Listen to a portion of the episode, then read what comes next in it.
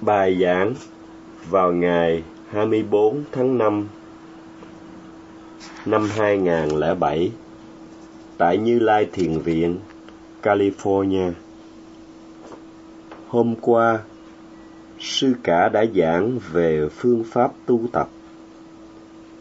Hôm nay sẽ giảng về trình pháp. Trình pháp là dịp cho hành giả trình với thiền sư về kinh nghiệm thiền tập của mình. Để việc trình pháp có hiệu quả, hành giả phải biết cách trình pháp đúng cách.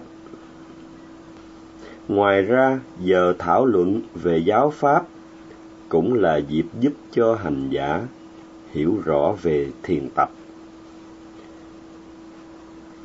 Đức Phật dạy về nơi chốn và hoai nghi thích hợp cho việc hành thiền. Có ba nơi chốn thích hợp cho việc hành thiền.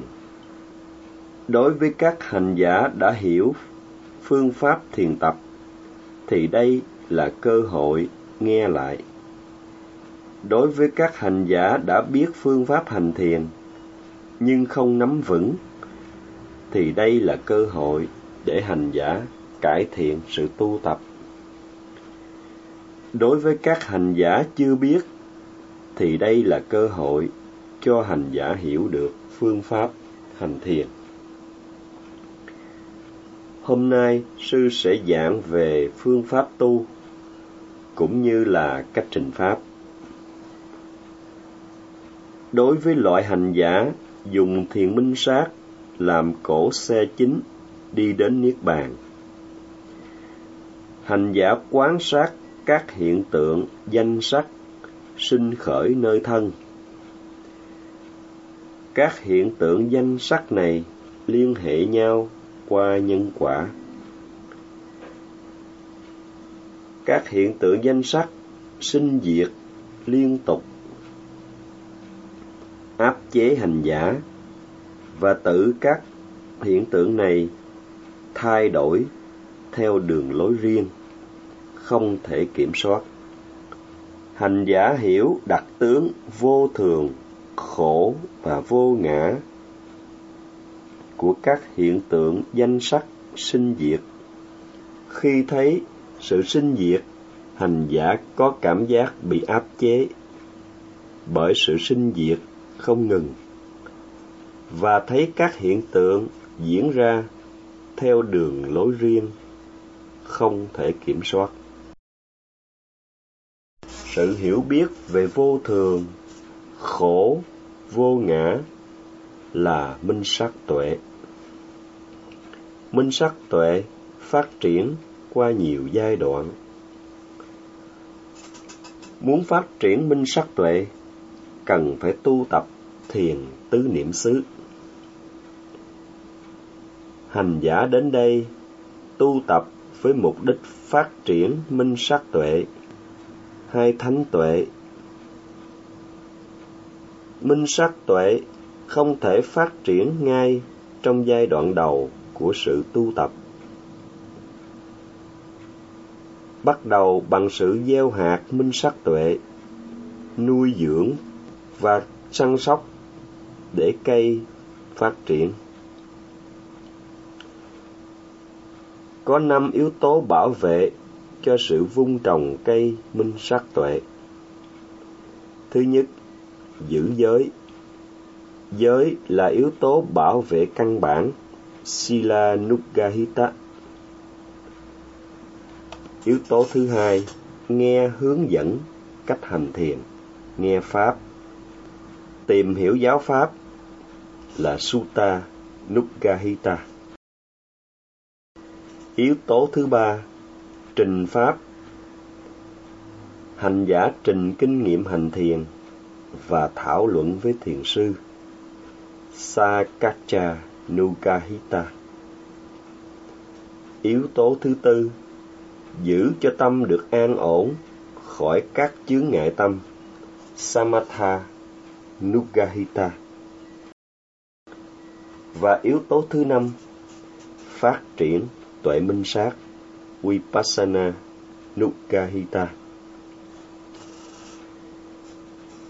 Nếu áp dụng được đầy đủ năm yếu tố bảo vệ cho việc phun trồng cây minh sát tuệ, thì cây sẽ phát triển cho ra hoa trái. Đó là thánh đạo quả. Để cho dễ hiểu, sư cả nói về cách trồng cây xoài. Việc trồng xoài không phải là chuyện dễ hiểu đối với người bản xứ. Nhưng đa số hành giả ở đây là người Á Châu, nên dễ hiểu vấn đề này. Và đối với những hành giả sinh trưởng ở xứ Mỹ, thì đây là dịp để cho hành giả hiểu biết thêm. Trong xoài không phải chỉ có việc gieo hạt xuống đất là đủ. Sau khi gieo hạt, bắt đầu có cây con, người trồng cần phải làm nhiều việc khác. Trước nhất, phải làm hàng rào, bao bọc, che chở cho cây xoài con. Nếu không, cây sẽ chết vì bị người đạp hai thú đến ăn mất. Do đó phải làm rào, bao bọc, bảo vệ cây non. Cùng thế ấy, trong việc trồng cây minh sắc tuệ, trước nhất hành giả phải bảo vệ bằng cách giữ giới. Cư sĩ giữ ít nhất năm giới, chư tăng giữ theo giới bổn. Patimokkha Kế đến là phải tưới nước. Khi trời quá nóng, đất bị khô, nếu thiếu nước, cây xoài không thể hút các chất bổ từ đất, cây sẽ chết. Cần phải tưới đủ nước để nuôi cây. Cùng thế ấy, hành giả tưới nước cho cây minh sắc tuệ, bằng cách nghe, hướng dẫn cách hành thiền. Đặt câu hỏi, nếu không hiểu rõ cách tu tập và nghe pháp thoại. Hành giả nghe một cách cẩn thận và ghi nhớ trong tâm để khỏi quên. Hành giả được chỉ dẫn phải niệm như thế nào. Hành giả nên nghe và ghi nhớ trong tâm sao cho không quên. Bước kế đến là sau khi nghe rồi, hành giả bắt đầu thực hành. Hành giả biết danh sắc xuất hiện liên tục với liên hệ nhân quả. Các hiện tượng danh sắc liên tục sinh diệt với đặc tướng vô thường, khổ và vô ngã. Hành giả phải biết đặt tướng riêng Sabawa Lakkhana và đặt tướng chung Samanya Lakkhana của các hiện tượng danh sắc. Hành giả phải ghi nhận các hiện tượng một cách hiệu quả. Các hiện tượng danh sắc tiếp tục sinh mới luôn. Hành giả phải biết cách niệm sao cho có kết quả.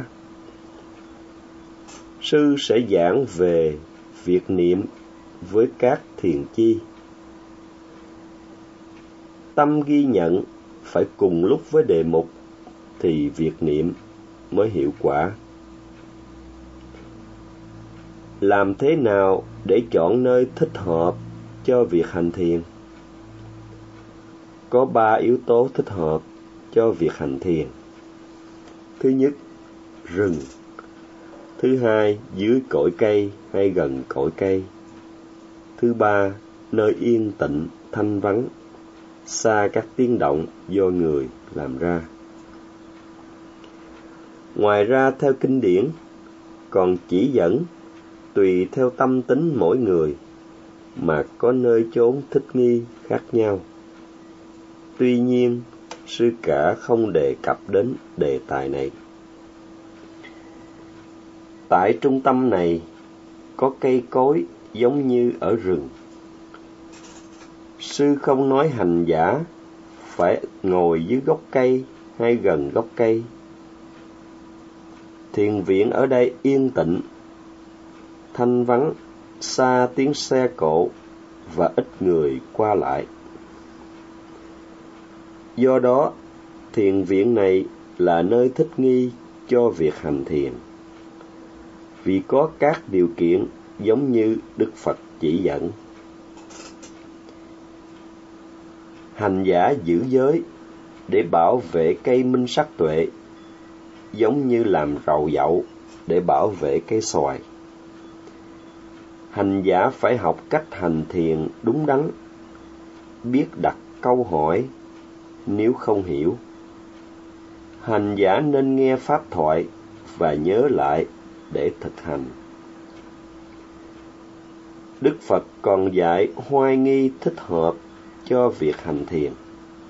Hành giả ngồi xếp bằng, hay bỏ hai chân không chồng lên nhau, ngồi thoải mái, lưng giữ thẳng.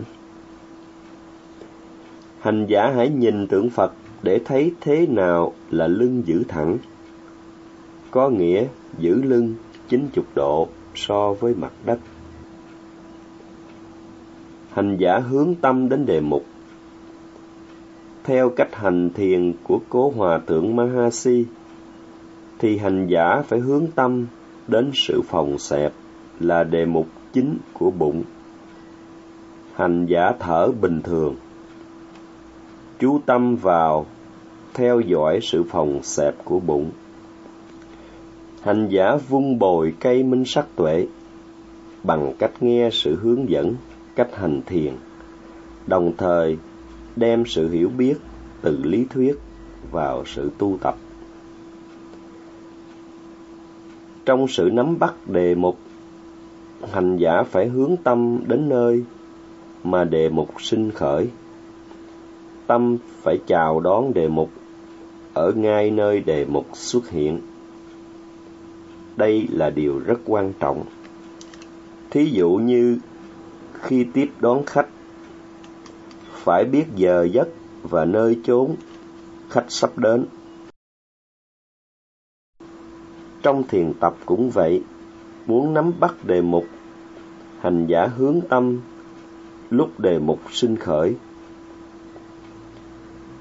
hành giả chú tâm vào hơi thở ra vào ở mũi.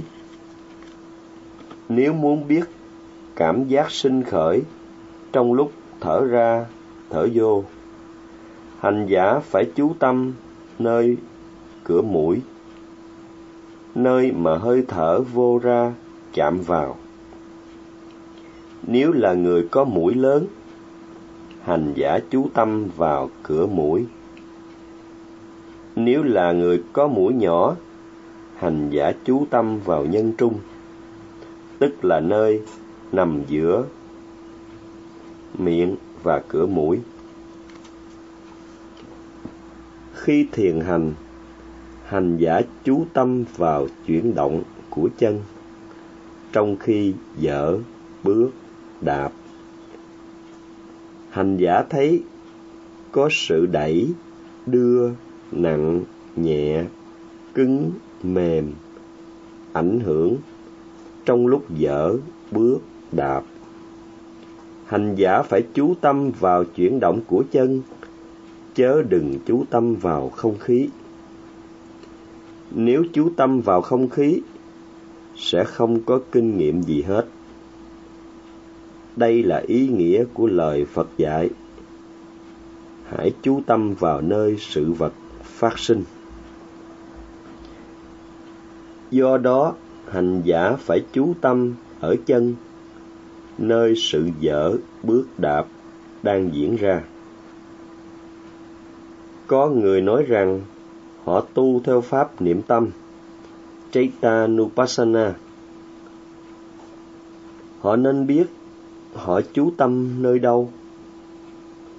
Họ nói niệm tâm nhưng không biết tâm nằm ở đâu.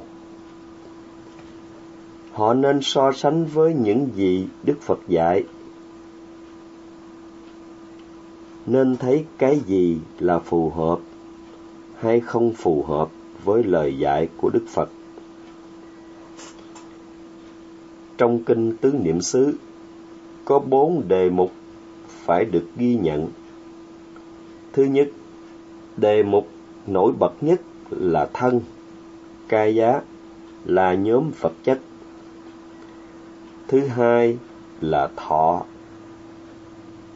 Thọ gồm thọ lạc, thọ khổ và thọ trung tính, sinh khởi trong thân và tâm. Thứ ba là tâm, thứ tư là pháp. Trong bốn xứ thì niệm thân Kaya Nupassana được nói đến trước nhất vì thân nổi bật nhất trong bốn xứ. Vì thân ca giá nổi bật nhất nên được Đức Phật nói đến trước nhất. Do đó trong pháp tu tứ niệm xứ, hành giả nên bắt đầu với đề mục nổi bật nhất. Hành giả phải ưu tiên niệm vào đề mục xuất hiện rõ nhất. Giữa danh và sắc, thì sắc quan trọng hơn.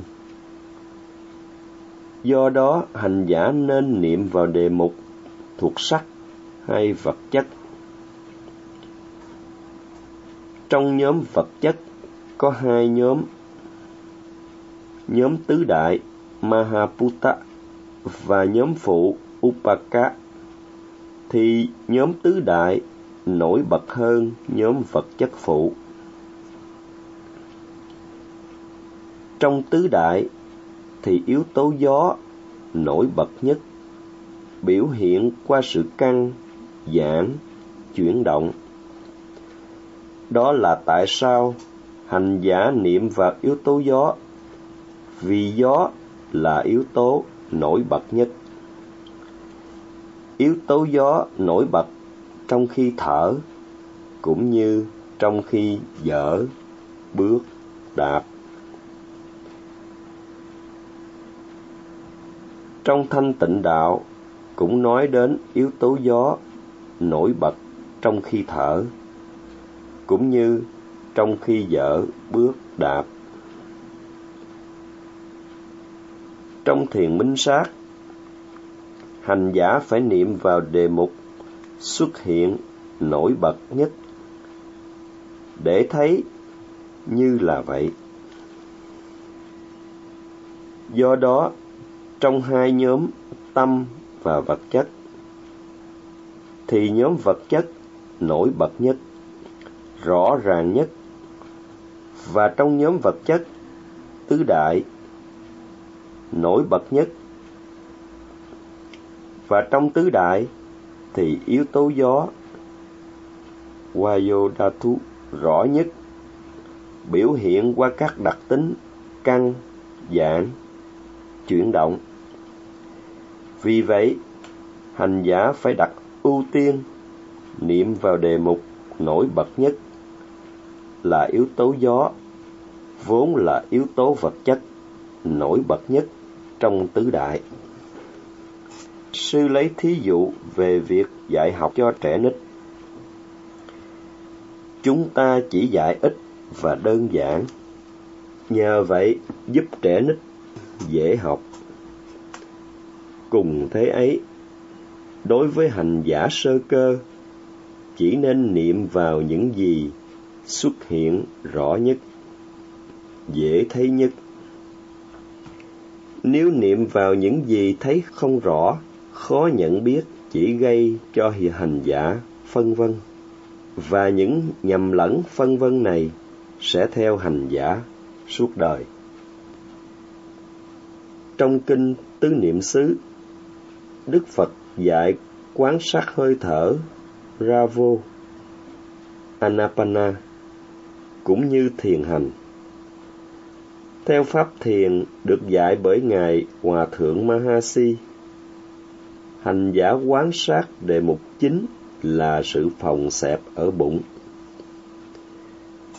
Có người hỏi, sự phòng xẹp của bụng có được dạy bởi Đức Phật hay không? Đức Phật đề cập đến vật chất Rupa phải được niệm. Sự phòng xẹp ở bụng cũng thuộc về vật chất.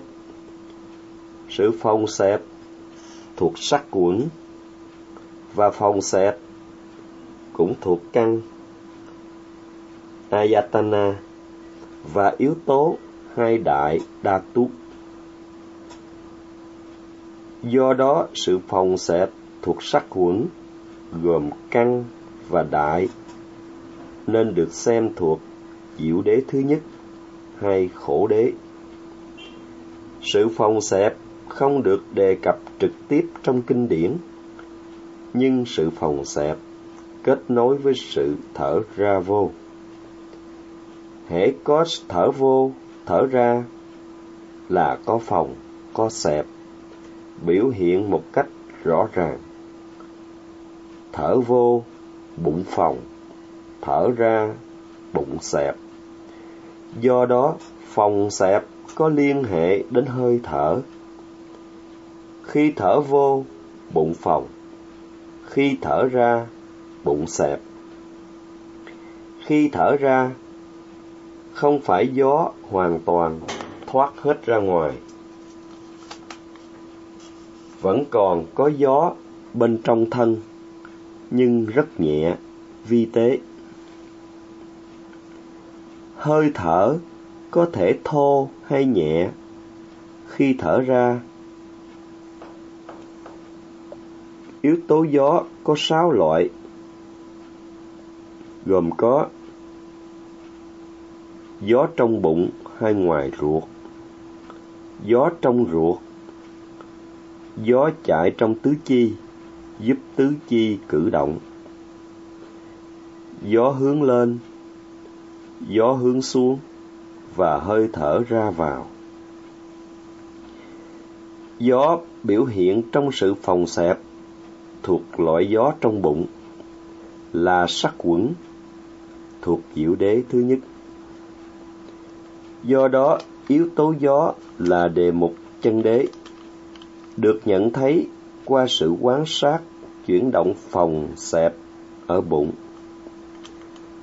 Đó là tại sao sự phòng xẹp được chọn làm đề mục quán sát trong sự thực hành thiền minh sát. Trong sự phòng xẹp có sự căng, giãn và chuyển động. Sự phòng xẹp có liên hệ đến sự thở ra vào. Hành giả thở một cách bình thường. Khi thở vào, bụng phòng. Khi thở ra, bụng xẹp. Hãy theo dõi phòng xẹp một cách khích khao. Chú tâm theo dõi bằng sự vận dụng chi thiền tâm, tức sự hướng tâm cùng với nỗ lực tinh cần sao cho sự ghi nhận theo sát được với sự phòng xẹp do đó nỗ lực tinh cần rất là quan trọng có nghĩa hành giả phải có sự hay biết đề mục một cách trọn vẹn hành giả phải có sự ghi nhận từ đầu phòng đến cuối phòng cũng như ghi nhận từ đầu xẹp đến cuối xẹp. Do đó, nếu hành giả theo dõi trọn vẹn từ đầu phòng đến cuối phòng và từ đầu xẹp đến cuối xẹp, hành giả được xem là quán sát trọn vẹn đề mục. Quán sát từ đầu xẹp đến cuối xẹp không có nghĩa là quan sát đoạn đầu, đoạn giữa và đoạn cuối. Hành giả được dạy niệm vào phòng xẹp để thấy bản chất và đặc tướng biểu hiện trong sự phòng. Hành giả phải có sự chú tâm nơi có phòng xẹp đang xảy ra và theo dõi trọn vẹn sự phòng và sự xẹp. Tuy nhiên, vài hành giả hiểu lầm là quán sát đoạn đầu, đoạn giữa và đoạn cuối của sự phòng xẹp.